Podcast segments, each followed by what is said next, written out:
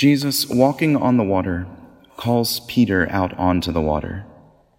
Peter trusts, gets out of the boat, and starts walking on the water. But then he gets distracted. He sees how strong the wind is and he becomes frightened. So he cries out, Lord, save me. And Christ reaches out and saves him. What happens next, though? Either Jesus drags Peter through the water back to the boat, or Peter walks on the water again. Either way, though, he gets back into the boat. What happens to us when things catch us off guard? With all that continues to change and all the uncertainties that continue to be around us everywhere, it can seem like we're out to sea.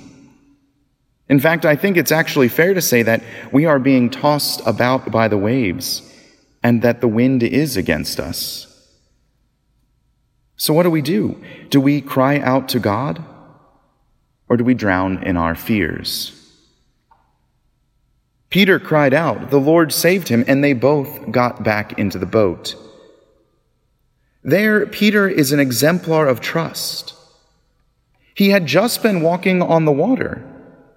And Jesus is still walking on the water, and Peter knows that miracles are possible. But in his fear, he sinks, and so he cries out to the one he trusts will save him. And Jesus does just that.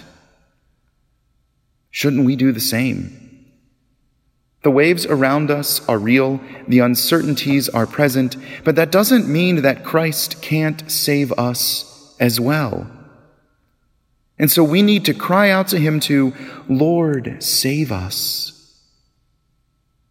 There's no doubt in my mind that he won't extend his divine hand to us, pull us up out of the water, lead us back to the boat, and join us on a long journey through the stormy seas.